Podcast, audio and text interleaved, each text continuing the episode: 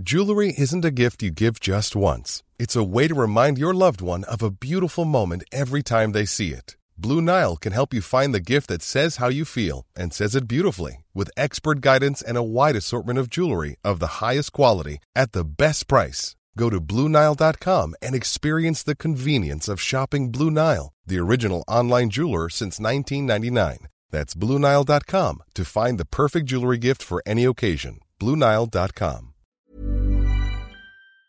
I'm Michael McClintock with live coverage of the funeral of Selina Meyer, America's first woman president. While she may have only served one full term, Meyer is fondly remembered for briefly freeing what was once known as the Nation of Tibet, as well as for permanently overturning same sex marriage. The former president passed away earlier this week at the age of 76 or possibly 77, or according to some sources, 75. Hello, and welcome to The Last Laugh. I'm Matt Wilstein from The Daily Beast. If you're a comedy nerd like I am, you know Matt Walsh as one of the four founders of the Upright Citizens Brigade, along with Matt Besser, Ian Roberts, and Amy Poehler. He's also a two time Emmy nominee for playing Mike McClintock on Veep, which just wrapped up its seventh and final season on HBO last month. This month, Walsh and UCB are bringing the 21st annual Del Close Marathon, three days of some of the best improv shows you'll ever see, to Los Angeles after 20 years in New York. I thought this would be the perfect opportunity to look back at what has been easily the most influential comedy institution of this century, with the man who has been there from the beginning. Here's my conversation with the great Matt Walsh. This is The Last Laugh. CBS hat? real CBS hat that we got from Colbert. We shot a sketch Oh, yeah, yeah. during our last episode press tour, and this was Mike's hat for the bit. And Oh, I- yeah. I lose hats so much, I just turned it into, and I wiped out the CBS, so I'm not promoting it with a with a blue highlighter. I don't think that worked very well. No, but at least it's it's prettier. It's definitely prettier. And then my wife hates it, so I'll wear this until I lose it. So yeah, I mean, I, ready. I definitely want to talk about the Del Close Marathon, but I figured we could start uh, with a little Veep talk since we just uh, wrapped up uh, a couple weeks ago. Um, so how are you? How are you feeling now that it's uh, officially in the in the past? Um, it doesn't feel in the past because I'm going in next week to do DVD commentary again. Ooh, my second DVD. and then, uh, so I still see people. Saw Dave the other day, but the whole show, of course, is done. And I've said it a million times. I think cried my eyes out in December. A lot of farewells, a lot of hugs, a lot of meaningful uh, thank yous and gratitude. And then just kind of moved on a little bit. yeah, But yeah, it's it's a wonderful show, and it it uh, I'm so happy that the seventh season was so strong. I mean, generally people reviewed it re- really well, and I loved how uh, the writers, Dave and Julia, everyone uh, got to sew it all up together in that last episode. I thought that was one of the more interesting episodes of television I've been a part of. yeah, absolutely. The finale I thought was incredible. I mean, what did you when you got that script? Uh, what were your sort of initial reactions to it? the things uh insane and like the the time jump like it's it's nice to be able to not worry about spoilers right now because so much Yeah, of the press yeah. you We can talk about it. yeah it was wonderful to and crazy to see like 24 years later in a script Yeah. in a veep script it was just so fun i'm like oh my god they're really that's a great concept and it was obviously exciting to sit in the room occasionally i would sit in the writers room and hear them pitch ideas for what the future could be and it's just it was really exciting to have that kind of uh, ending in the final episode. And then, of course, the sort of betrayal of Gary was sort of the hugest, you know, awful thing. I think they knew she had to do something awful to get the prize and get away with it. Mm-hmm. And so I think they designed like, what's the awful thing? And I think it was like throwing Gary under the bus or putting Gary in prison. And, uh, and then there's just moments that I loved from the get go that are small moments, but just are wonderfully written and created moments. Like when Hugh Laurie comes in and Selina has thrown the Me Too, uh, bomb Mm-hmm. To the aide he's having sex with or his chief of staff, and that's blown up in his face, and his career and uh, certainly his campaign are over, and he's hot. And knowing their history, and he comes in the room when she's brokering with I forget who. She's brokering her presidential run with some delegate, Yeah. and she he's like, "What the hell? What kind of person? What the fuck are you?" Like he's shocked Yeah. at how evil she is. And the ending moment of that is he he goes crazy, and she lays into him a little bit, but she's very controlled. And then she goes back to her meeting, and she just looks up at him and takes a moment, and then just like Mhm. ushers him away with his hand and say, "You can go."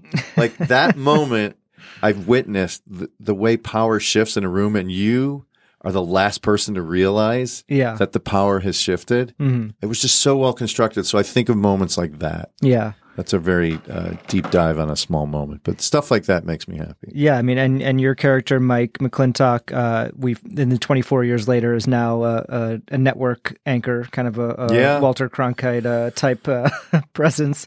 Yeah. So, do you think that's a fitting end for uh, for for him? You know, in the, in the failing upwards uh, sense. In the failing upward sense, yeah, I think he uh, has always been good in front of like the microphone. Like he does have that talent. He can uh, tell stories to the media, basically, or be, and then he learns to be part of the media.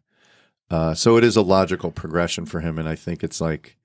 It's a, I think it's a big success for him, of Yeah. course. Like to be Walter Cronkite, that was. I think he did not see that coming. hmm Um, so uh, you and the cast uh, reunited on uh, on Colbert pretty recently, like round, around when the when the finale aired. Um, so that was you had you had wrapped at that point a, a while back. So what was that like to kind of get back together and actually in character do a sketch uh, with with Colbert? Yeah, that was kind of interesting. The process came back right away, like the sort of professional and uh, obsessive work to comedy because Dave was there and Julia was there and we were all there and uh, bringing Colbert into our process because he was a real fan. I think was neat to see like everybody just coming together to serve a joke. Like everybody is really good at their game and it's sort of fluid. And so it was neat to see that uh, process that happens on Veep every day to also happen in the late night writers room with the host of that show, Steven, who I've known forever since Chicago, who's a famous person in his own right, but also a geeked out, crazy fan of our Mhm. show. Yeah. And then to see this sort of professional machine gel was pretty fun. Wait a minute. I know you. You're that guy with the uh, with that show, the, Colbert the- Report. Coco Report. That's the Yeah, I just no, said. no, I don't do that anymore. That was just a self-involved character I played, like you people. No, What? on my Earth, I now host the Late Show on CBS. no, I'm, I'm not kidding. I do. You're telling me CBS hired Where's Waldo's pedophile brother? H. Carson, another 85 pounds of generic white male mediocrity that shops at the lesbian warehouse. That's not a very nice thing to I mean, say. seriously, you look like Letterman took the least funny dump of his life into a child suit. Two points to Leadador. Madam President, please. My America is in danger. Madam President, please. My America. Okay, that's not what I sound like. That's not what I sound like. Look, if you keep doing this here, eventually. If you keep doing that too. Maybe we should listen to him. You people are sick. You are the most amoral bunch of self centered monsters I've ever met. And I've interviewed Bradley Cooper. You know what? Forget it. I'm leaving. Y'all can go to hell. I'm a big fan. Great show. What show? Live from New York, it's Saturday night! Mike?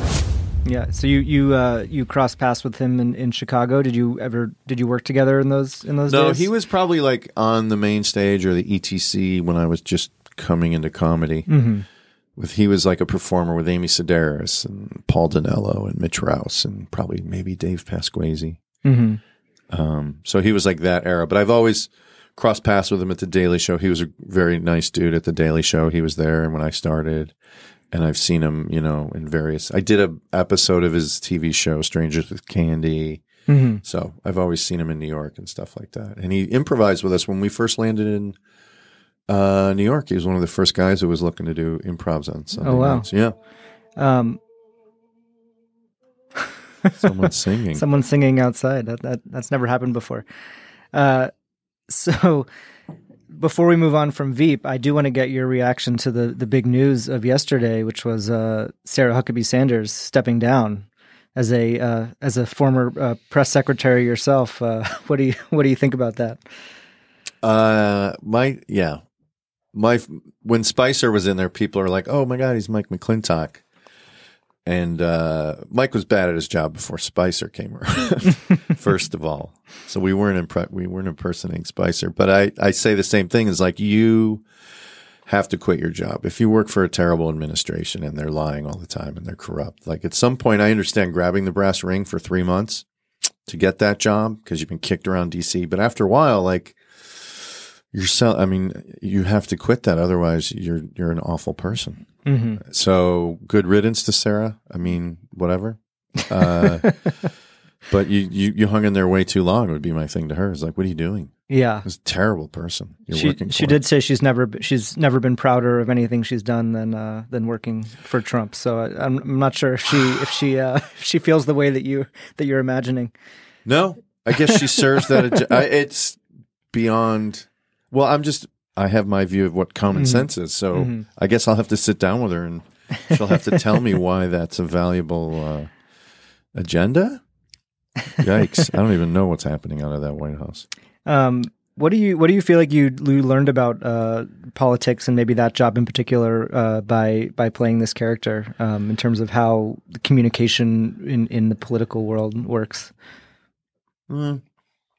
I think it humanized it. I think there was. Uh, I think there's like you know a blind faith in DC like that existed in you know uh, the West Wing, Aaron Sorkin, like Mhm. faith in this American idealism, and then there's also the frightening thing we're learning now, which is like, oh my God, there's very little that's under control sometimes. Like, what is happening? And so, being inside of Veep for those years, you realize that a lot of that, like, oh, there's there's so much chaos going on behind the scenes or whatever, is just human flawed ego or you know compromised ideals or pettiness, vanity, you know things like that driving the agenda. I think that is stuff I learned on the journey of Veep, and then uh, yeah, simple. Yeah. Did it? I mean, you said it humanized um, that that position in a sense. Did it give you, uh, you know, sympathy for someone like Sean Spicer, who was, you know, was being hammered every day in the? In the I have very clear thoughts on this. To me, it's a timeline. I don't know what the days are. It's like I get wanting that job. Like I think you want to serve that administration or get that job and be at the top of the heap and have a career and and I do think like for those people who are in the communications world, like that's the that's the best job you could have. Like you're mm-hmm. you're relevant. Like these stories are coming out of your mouth for the day. So that's you know, that's what you want to try to do. But at some point, I don't know, even if you're a conservative, like you can't work there. That's just not a good person you're working for. I don't know. Yeah. I have that's how I see it. Coming up, Matt Walsh talks about the origins of UCB when it was just four young comedians making each other laugh. So I, I want to talk about the Del Close Marathon, the 21st annual, um, moving to LA for the first time after 20 years in New York. Um, so uh, I guess first, why why are you moving this uh, event to, to LA for the first time? Well, LA has its own charms. It has Hollywood. It has the uh, Star Machine is somewhere in this town where they make stars. So we wanted to be close to the uh, uh, LA sexiness. Um, also, we all live here. Me, the four of us live here basically. Mhm. So it's just easier. And then You and the four uh, the four UCB me, Matt, founders. Amy, and Ian. Yeah, Yeah. Uh, we all live here in LA, so it's easier for us to be here. And then the other thing is people don't have to fly to New York, or we don't have to fly people to New York anymore. Just keep it simple. And we have two theaters here, so I think it was to simplify it Mhm. In a very, uh, yeah, in a good way. But I'm excited to see what LA's take on it is because it, it was always this down and dirty, rowdy party in the basement of New York, Mhm. sweaty and under like the facilities were always lacking is like people Yeah. drinking in hallways or in roof corners or you know getting high somewhere they shouldn't be and la is a little nicer in general so it'll be Mhm. interesting to see what uh, incarnation the festival takes when the rowdy stuff happens Yeah, I mean, uh, Del Close, uh, you know, for anyone who doesn't know, is this kind of mythical figure in the improv world. I mean, what what what do you think? Um, what do people not know about him that you that you think that uh, they should know about Del Close? I'm not, I'm going to assume that people don't know that Del Close is sort of the founding father of long form improvisation. He was a Second City performer and director, and unfortunately, lifelong like heroin addict, battled with serious drug addiction, but is uh, someone I studied with. Mhm. The UCB guys all studied with him. He was sort of the uh, spokesman for why long form could uh, exist as a show unto itself and not just a tool to generate improv for sketch shows at Second City. So there was like this fissure of belief of like improv is worthy of uh, a show unto itself, and then people are like, it's just a tool. You use it to generate materials, and you script Mhm. that material. And Yeah, that was sort of the Second City model, right? Was Yes. the, was using improv to create a scripted show. Mhm. Um, so before Del Close, there wasn't really people weren't putting on improv shows in the same way. Do you think? long forms. They're Yeah. called long forms. There's a thing called the Herald, which is like a structured, you know, opening, uh, exploration of a word, and then three scenes, and then an, then what's called a group game, and then those three scenes come back in a second beat, and then you do another group game, and then you sort of in the third beat, third visitation of these scenes, you sort of try to look for connections to sort of wrap it up and give it uh, closure or Mhm. ending. And so that was a formalized version of a long form. Nothing's scripted, nothing is dedicated in terms of like what you're going to say or how many people could be in that scene or what the subject matter is. It's true improv, but you start from usually a simple suggestion and then you go through that. Uh, and they're like 45 minutes usually or 30 Mhm. minutes, something like that. Yeah. So um, you said you know you you studied under Del Close. What did what was that um, what was that experience like for you? What, what do you remember about maybe the first time that you uh, that you met him and and He was a notorious crank. He was an ornery, obstinate, vulgar, seemingly sexist, or he would say the most like provocateur statements and Yeah. and also brilliant. So I was in complete fear of him. He was sort of like uh, John Houseman in the Paper Chase, old Mhm. movie reference. but the intimidating professor. Yeah. And he would cut people up. If you tried to be funny, he would make you feel embarrassed and like selfish. He's like, oh, well, you took the, you took what was a normal scene. And by the way, everyone does an impression Yeah. of Del Close. You took a normal scene and made it about you and your pompous stand up or your bullshitty stand up. Congratulations. Are you happy now? Do you want to thank your scene partners for letting you take the stage and bore us with your material? Like he would say things like that yeah after a show or after a scene. But he also, conversely, um, because this, us old guys, when we were starting comedy, there was like Second City was a way to achieve a living or earn a living, but that was about it. You'd have Mhm. to go to LA or New York. But what Del sort of did, or and what UCB has continued to do, is it sort of formalized like a comedy education. Like Del gave us reading lists. He's like, if you want to be a professional satirist, you should read these five books and you should read the paper every day. And he made you approach it in a formalized way, even though who knows if it would be a career like nobody makes money improvising in truth, very Mhm. few. But the formalization of like uh, your profession, he made it uh, aspirational. He made you want to be that guy and, and life experience. He said you should travel. So he was, and he was always pushing form. So he was like a guru inspiration. He was always pushing form. So it wasn't just a herald, but it was like he would have a fascination with movies and how movies can manipulate ideas. But to do that on stage, you needed to do things like cut to or zoom in. And these were inventive things that became a form called the movie Mhm. that like a team called the family spent time with Del developing. He also was like obsessed with video games and like how to like express things in the way that the early pre-internet was sort of getting to, basically video games. Mhm. So we would do forms where you were trying to tell narrative inside a video game. So pretty trippy stuff. Or you would like chant. Besser told some story how they chanted for like 50 minutes.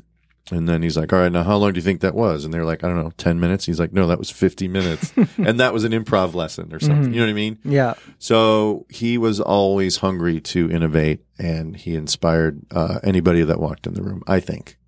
So you started the the Del Close Marathon. The first one was in uh, 1998, I believe. Uh, Sounds so about right. 21 years ago. So what was the sort of the idea there um, to to use his name and and create this this event that's now been going I think on for so Del long? had recently passed. Mhm. So he was uh, a voice on our sketch show, Upright Citizens Brigade sketch show. He was like the voice over in the beginning.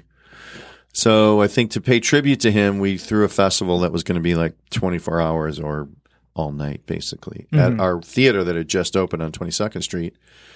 So we just called some people, and some Chicago people were in town. Guys like I think Pasquesi was there, who was basically a Second City guy. Did a little I/O, and we all just got. To, and then the whole UCB community. Uh, my buddy Pete Holney was kind of like an improv Olympic guy. We all ended up on stage doing a series of shows, and we found, I believe, some old clips of Del.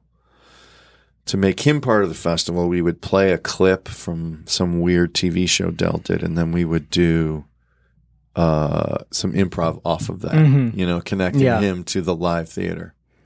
Um, and then last year, though, so the last year you did it in New York, um, there was a big show at Carnegie Hall um, where you, the founders and, and some other people, including I think Tina Fey and I'm not sure who else was in that Uh, show. Rachel Dratch, Horatio Rachel- Sanz. Yeah, did um, an ASCAT. So can you explain uh, what what an ASCAT is and how that uh, kind of got started?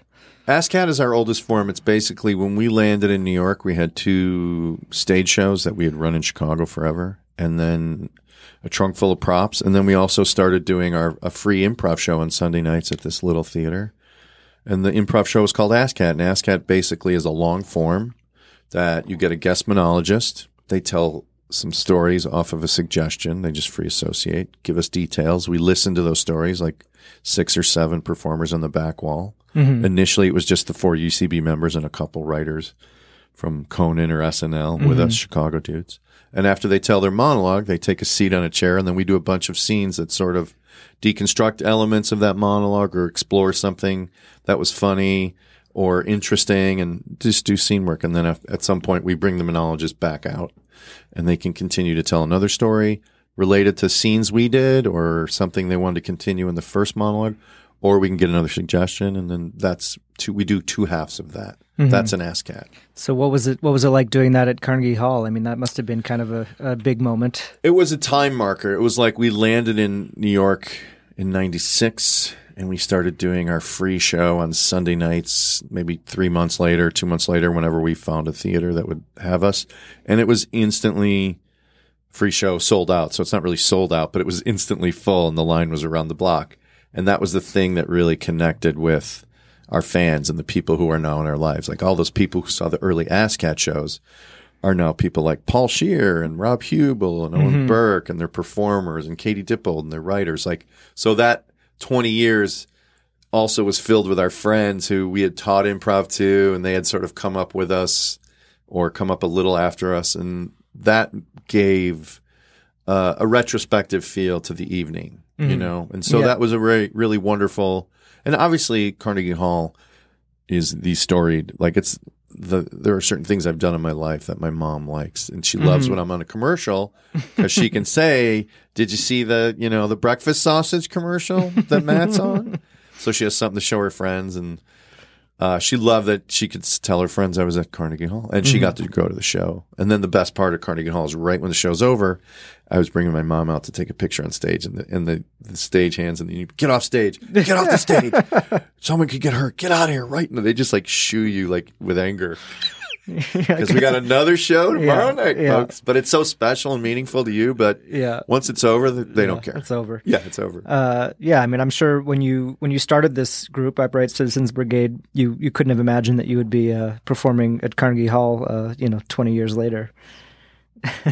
No, never in a million years. Yeah. Absolutely not. We started it as a clubhouse. We were doing shows at that that improv show at Solo Arts on the fifth floor of a rickety building, and then we found a strip club that Giuliani shut down because we were teaching so many classes. We were able to like Mm-hmm. pay rent and do our own shows and leave our props there and like have these people who were beginning to be funny do their shows because we were directing them anyways or, or coaching them. Yeah. So it was a simple like clubhouse and we could do what we wanted to do because those shows, those ass cats generated material for season two and season three of uh, the sketch show. Yeah, I, It was all is- very practical.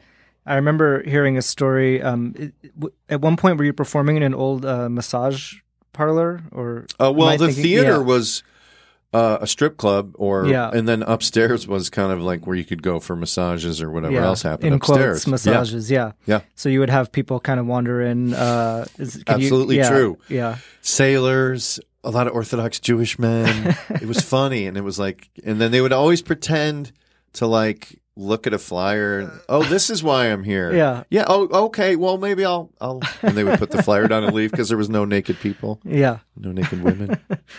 Um, so when when you you started the group um, with Matt Besser, Ian Roberts, and Amy Poehler, uh, where where were you in your in your life at that at that point? Where was I? That's a.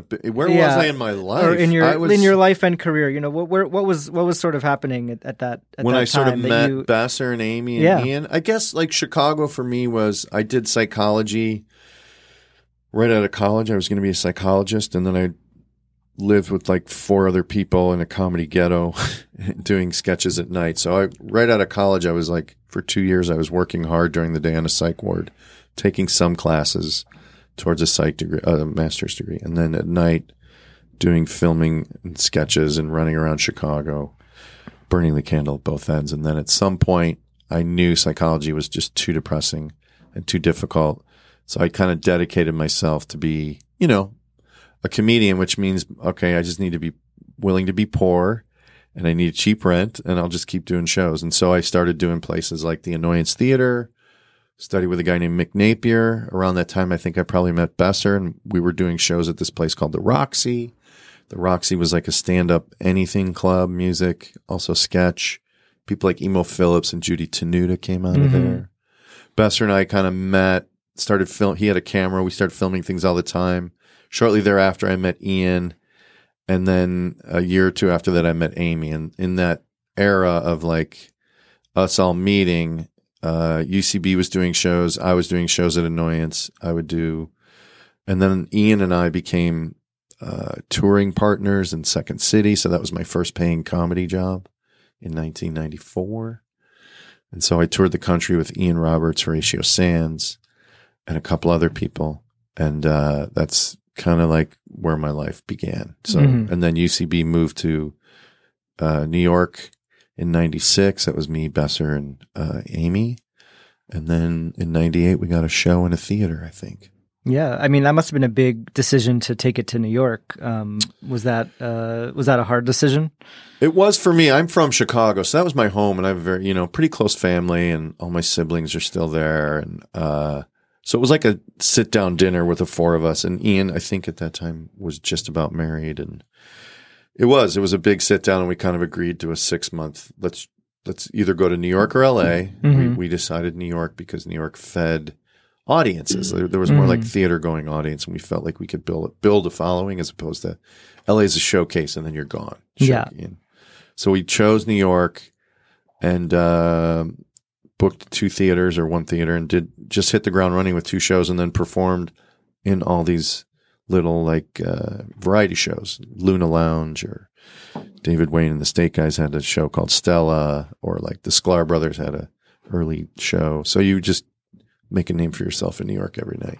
And I mean, I don't know if you viewed it this way, but was it were you kind of setting yourself up in opposition in any way to something like Second City or or these more established places? And how did you how did you want it to be different from from those institutions that already existed?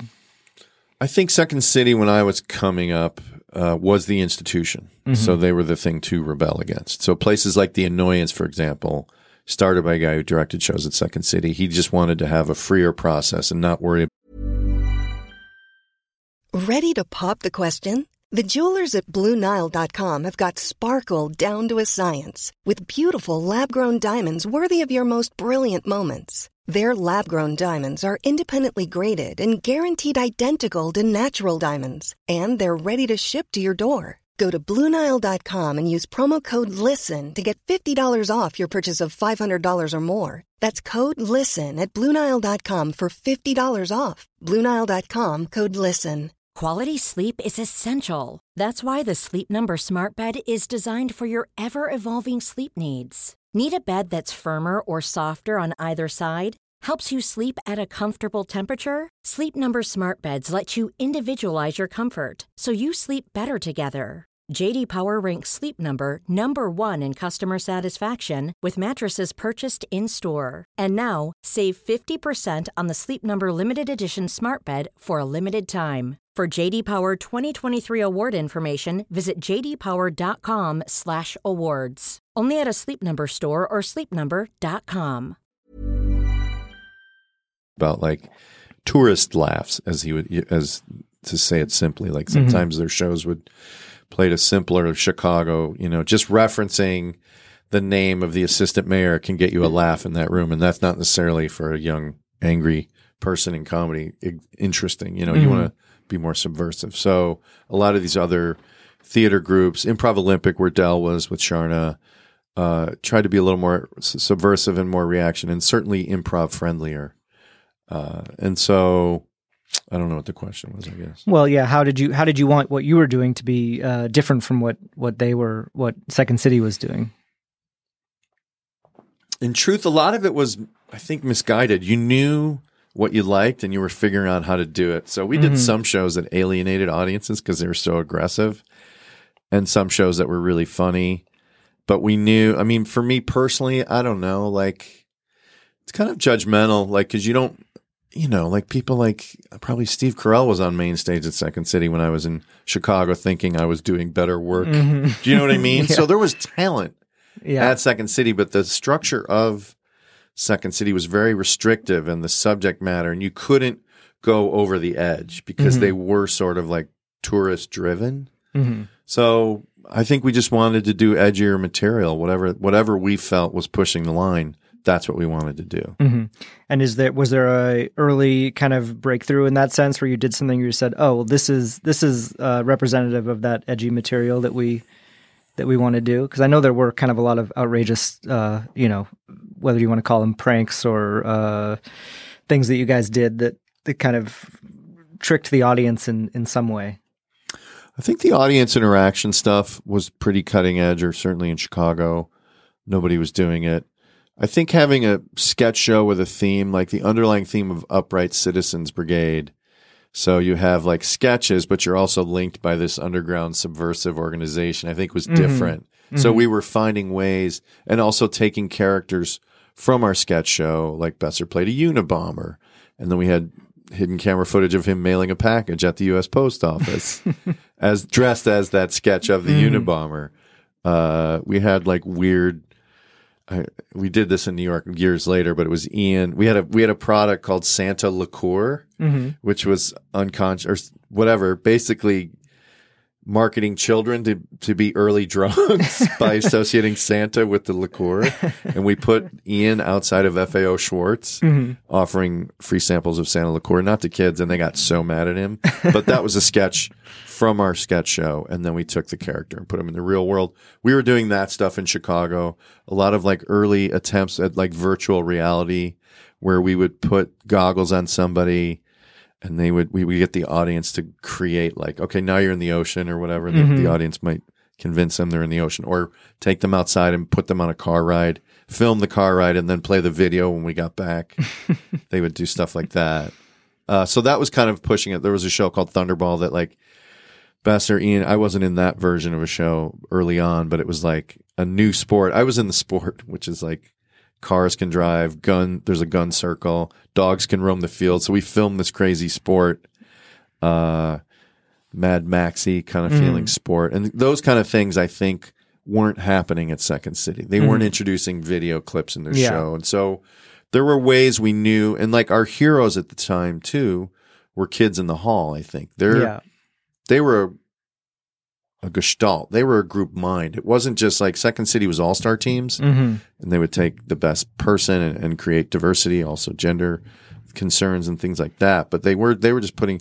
We had like a group mind, like UCB had an attitude and an edge, and we all sort of like a band had a thing that was better, the four of us than four individuals. You know what I mean? hmm So I think that's kind of what we were trying and figuring it out. Like we, you know, many failed attempts. One thing I always remember about UCB is like we did so many shows where we put them up before they were audience ready Yeah.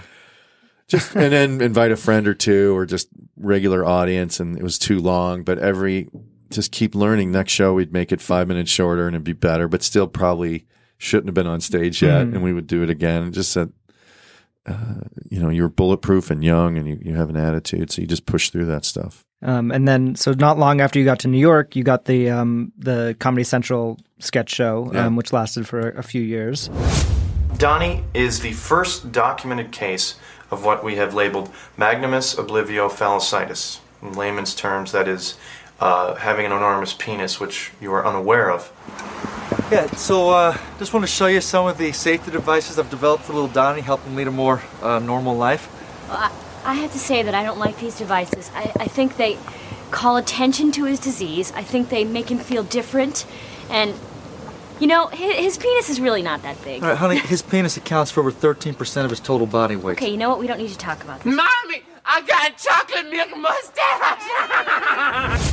What was sort of the the conception uh, behind that show at the time? Because it was more sketch than than the sort of long. You weren't doing the type of long form improv that you're. That you're no, doing it was sketch. stage. It was always to be sketch. We we never wanted to do an improv show on TV or in the early days, at least. Um, Do you think that would have worked, or do you think? I mean, well, do you think it, can could have worked? It can work. We've made a couple specials. I don't know. Improv's tricky. Like, I don't have an answer for how to capture.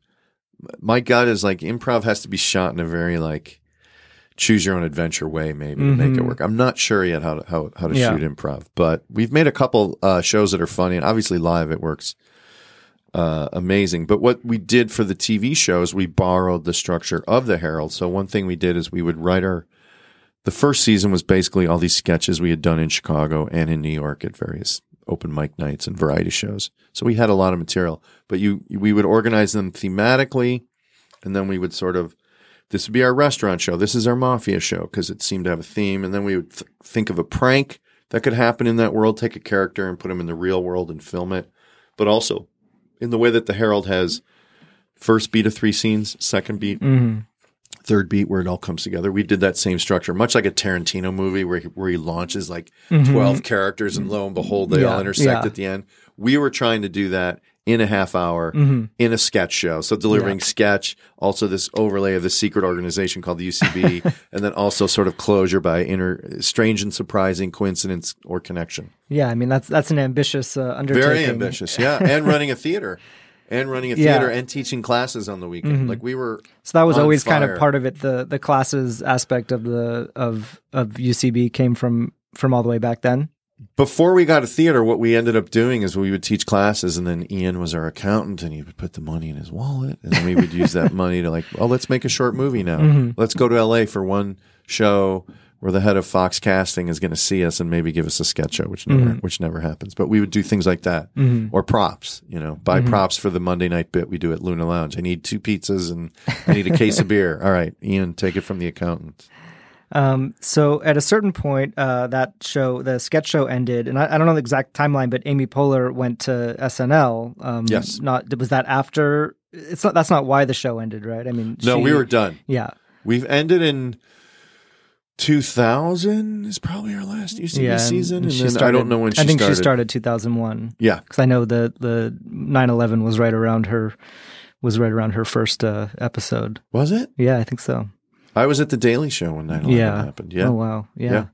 Well, I guess we can we we go to SNL next. But what was what was that like uh, being at the at the Daily Show when when 9/11 happened? You know, it was it was insane. It was just I lived at 22nd and 7th, and then Ian happened to wake me up that morning, and I checked the news. I'm like, whoa, I'm Yeah. just completely depressed. And I went downstairs, and I had a bike, and my roommate at the time and I rode as close. For some reason, I went down to it on my bike, Mhm. which is dumb, and got as close as we could to the barricades, and just saw everyone leaving, and spent the day trying to donate blood up at the blood bank by Lincoln Center, and yeah, I don't know. The, nobody has a good 9 yeah. story. It was do you just- do you the remember worst. the the first time you kind of had to do uh, comedy after 9/11? Well, UCB probably did. It was 9-11 on a Tuesday. Mhm. I think we might have gone up Thursday, and I think Wow.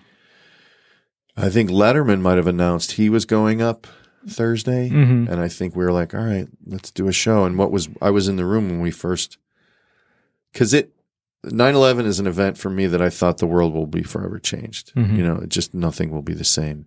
And so to see a show like two days after that in our little improv theater, every scene, whatever they referenced, felt like they were talking about 9 11. Do you know what I mean? You could say dog, and then you're thinking of the dog sniffing around the Mhm. rubble to find a survivor. Like anything they did conjured up 9 11. Yeah. So it was very strange, but it was also people trying to move on in the only way they could. Like we don't have any skills. We're not we're not going to rescue anyone. We can't drive steel out of the city. So let's do comedy for Mhm. each other at the very least. Yeah. Um, so, so yeah, after after the UCB show, uh, Amy went to SNL. Was did all of you audition for SNL at, at different points, or did did that kind of did it was that just uh, her, or did did you ever audition for SNL? I never auditioned for SNL. I would assume like Amy was probably on their radar because she's a standout and she's a woman. Mhm. Like she had both uh, qualities, and I think it probably. I bet she was on the radar when we were on Mhm. UCB. So when UCB was no longer going, I'm sure they said, "Would you like to audition for our show?" Mhm. Yeah. Was that something that was that a, a dream of yours to to be on SNL, or was that something that you that you wanted? I think by the time I got done with UCB or done with the Daily Show and thought like, oh, what if I did SNL? I was too old. Like Mm. at some point, I'm like, yeah, that's not for me anymore. I can't. Because after the Daily Show, I ended up in LA. Like, Yeah. it was sort of so. No, I never auditioned for SNL. Uh, they didn't come knocking on my door either. So who. Yeah. knows? I did see that you you made a couple of uh, cameos uh, w- w- under Adam McKay uh, in, in a couple of uh, Weird shorts? Weird shorts. Yeah. Yeah. Well, Isn't that funny? How did that happen? He just called you up. And Yeah, said, he's he's old school UCB. He- Yeah. he, came out of Chicago with us, and uh, like many of our friends, Adam was a dear person and would employ us, and you could be three get three hundred bucks by standing in the background covered in blood for his commercial parody or Yeah. whatever. So it was always welcome, and Mhm. the same with the Conan guys. They would they would put us in their silly sketches, and that's what paid the rent. Yeah. Um, so you know, UCB from those early days has obviously gotten so enormous and so influential, and you guys have theaters in LA and New York and everything. I mean, how how involved, uh, you know, are you day to day in that in the what's become really this big uh, institution, like maybe like Second City used to be when you were uh, Yeah. when you were coming up. Yeah, in some ways, we have become the institution. It's true. Uh, I'm very involved. I wish I didn't have to be. uh, businessman is not my my best Yeah, suit. you didn't set out to be a businessman. I did not set out to be a businessman, but I'm also very proud of what we've created. We've we've sort of in the way that Del taught me, like, oh, you can be a professional comedian, improviser. Uh, I think UCB has taught people like, here's some things you can learn. Here's like a structure. Here's a community. You can hook up with people who are also making things and filming things. And uh, I like that we can turn people on to this art form uh, called improv. Because I remember when I did my first improv class in Chicago at a place called Players Workshop of Second City. It was the only place in Chicago teaching improv back in 1986, let's say. Mhm. It was like a drug. It was understanding like, oh my God, this nothing makes me happier than this thing. Mhm. So I like that we've created a place where people can turn on to that drug. Yeah, and it's I mean it's become this incredible uh, breeding ground in a sense for for comedians on Yeah. SNL on on all across you know TV and everything. So does Yeah. that, do you how do you do you are you proud of that uh, that that legacy that you guys have have created there? Uh, I am, and I and I like too that it. Uh, it- if I was a kid interested in comedy, I would be all over the UCB. Is all I can Mhm. say. Like you can go in there on a Tuesday night and see if whatever seven dollar show, and Patton Oswalt comes in and does twenty minutes for no reason other Mhm. than he's working on something or he wants to be silly with his friends. Like the amount of talent. I'm, he's one example, but Yeah. so the amount of talent that comes through there is ridiculous. And I also think it's like a cool like learning community. Like we have these Q and A's where like I'll rope Dave Mandel to come in Mhm. to the inner sanctum, which is like our student union, and I'll interview him about improvised television and the Mhm. art of improv in television or writing for television. Like so he's like a world class showrunner. Mhm. On a Saturday afternoon, you can pop in for five bucks, I don't know, whatever. And like, and then ask that guy questions. It's not like Comic Con or anything. Mhm. It's like, so there's, there's events like that always happening. Like the, I, I'm very proud of those FYC panels that Yeah. when the horse race happens, like Brooklyn Nine Nine. I snuck my son Emmett into that one the, because I have a key. I snuck him in, but like you know those shows, you know The Good Place or AP Bio, uh, and you see the banners around Los Angeles. I'm very proud of that. We're sort of a library of comedy too. Like Mhm. we, we we I think we put out a lot of good stuff or educate people in like in good ways. Yeah, I mean the the flip side of that incredible legacy in, is that over the years, you know, you have faced some criticism for not paying performers in certain cases. Do you have any, you know, response to that? Uh, what what people say about that? people saying, "Why don't you pay performers?" I guess it's just not our business model. Yeah.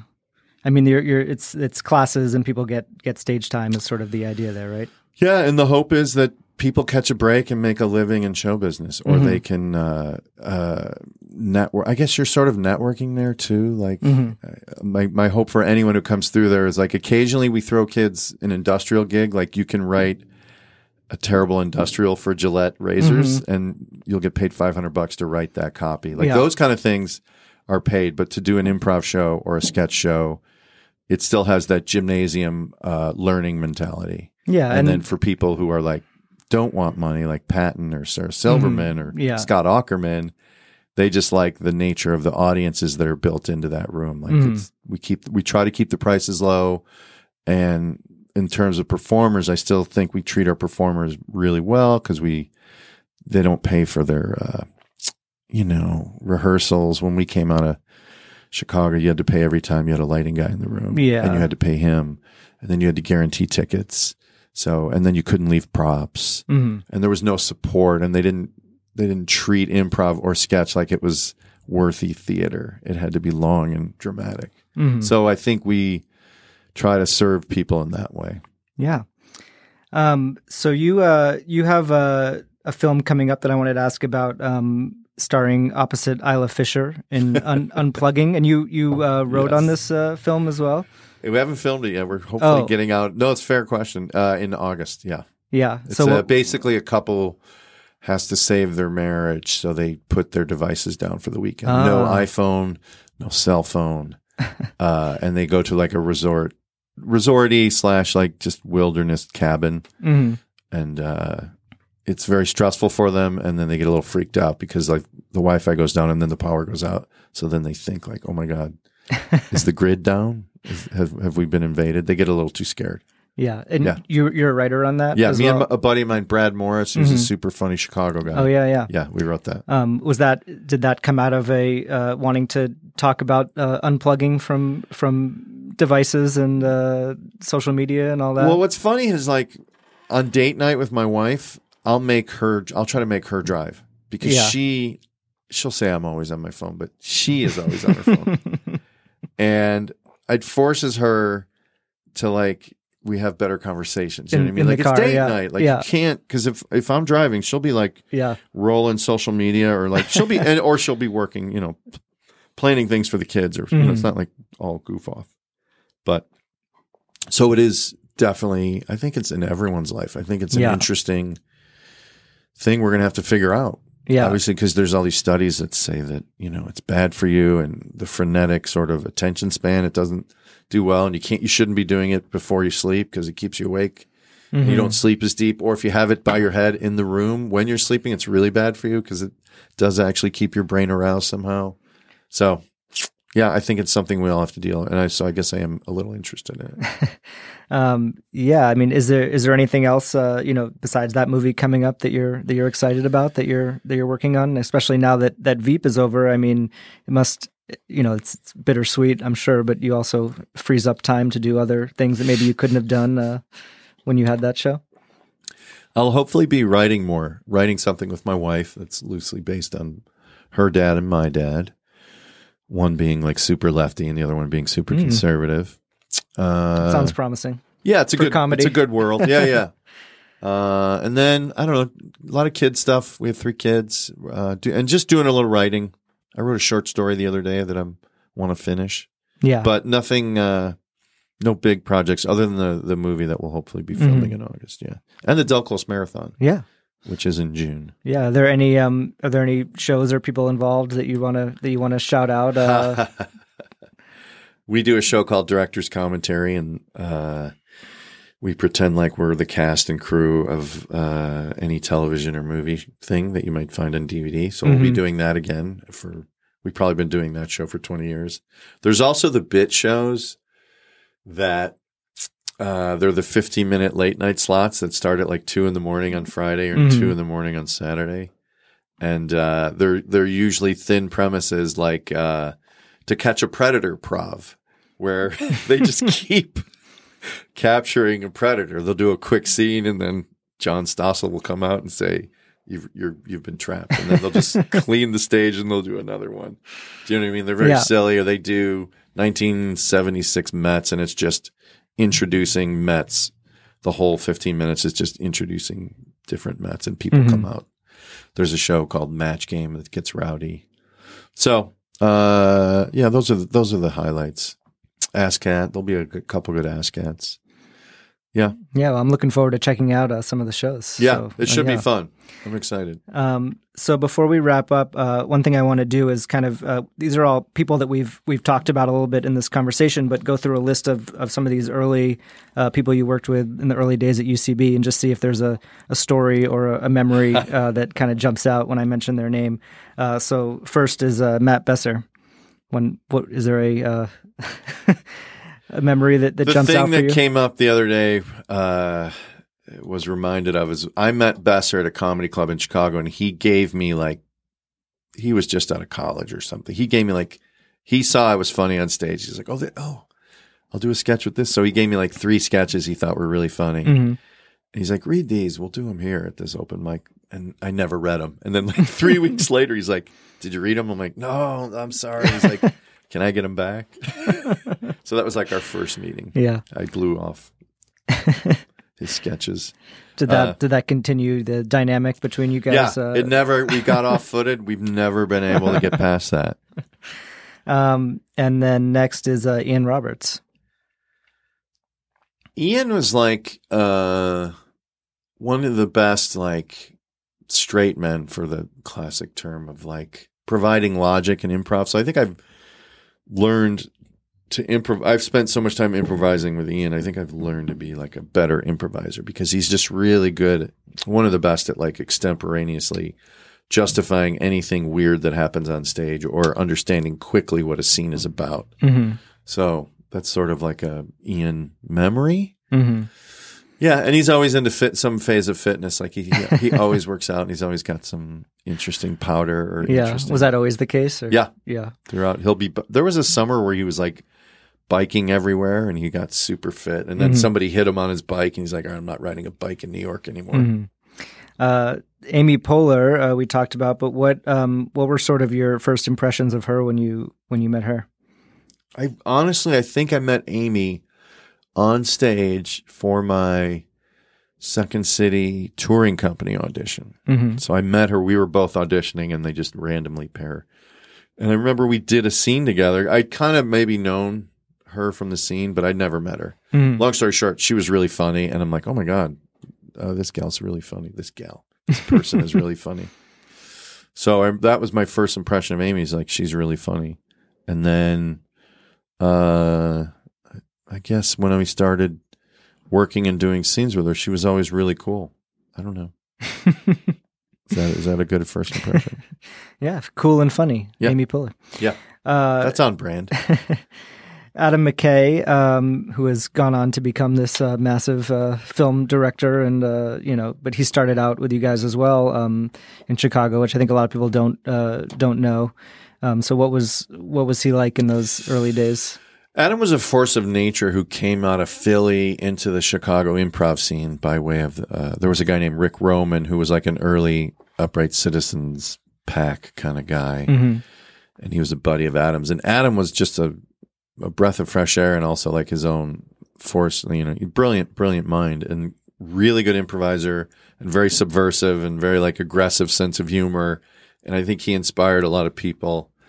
Uh, and I remember like he could just make you laugh. He was so goddamn funny, but doing a lot of crazy pranks where we would call pizza places to scam pizzas and stuff like that. He had a Mhm. lot of like balls, pardon my language, but yeah, he was brave.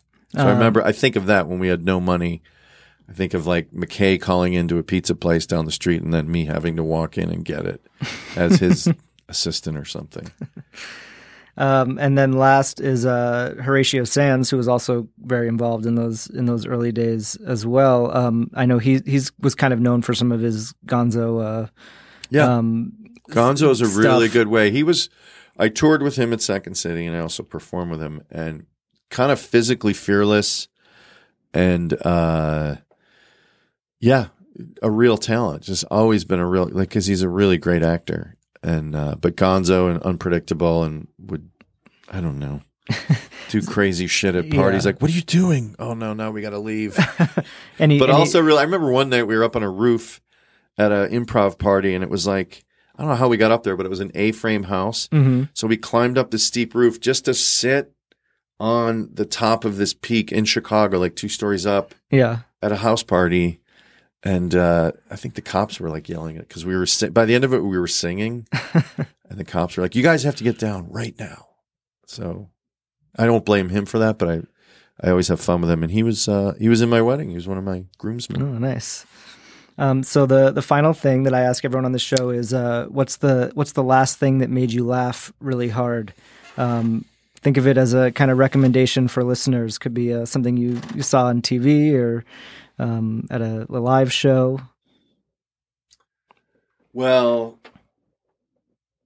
much of comedy for middle aged people is about their children. Mm-hmm. So my son Emmett the other day was at some camp and they're doing icebreakers where you meet people. And the is an it was a pet camp and basically the teacher, the counselor was like, okay, everybody pick an animal and say what you sound like or whatever. So my name's Tina, I'm a cat. Meow. and then it got to Emmett. I'm Bob, I'm a dog. Roof roof. And it got to Emmett and Emmett's thing was like, uh, hi, I'm a whale. I'm from New Jersey. Does this blubber make me look fat?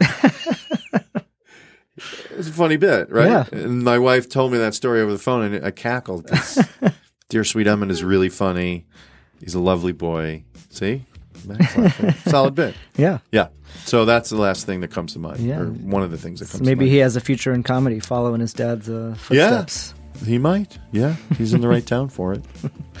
All right. Well, uh, thanks, Matt. This was great. Yeah. Thank you. Thank you so much to Matt Walsh for being my guest on today's show. The Del Close Marathon will run from Friday, June 28th through Sunday, June 30th in LA. You can get tickets now at delclosemarathon.com. If you enjoy this show, please, please tell your friends and rate and review us on Apple Podcasts. You can find me on Twitter at Matt Wilstein and at thedailybeast.com. The Last Laugh is distributed by Himalaya Media for The Daily Beast. It is produced by Jason Smith and Scott Porch for Starburns Audio and edited by Mackenzie Mazzell. Our theme music is by Claude, who you can find on Instagram at claude.mp3. You can find the show every week on Apple Podcasts, the Himalaya app, or wherever you listen to podcasts. And you can find show notes and highlights from each episode on thedailybeast.com. See you next week.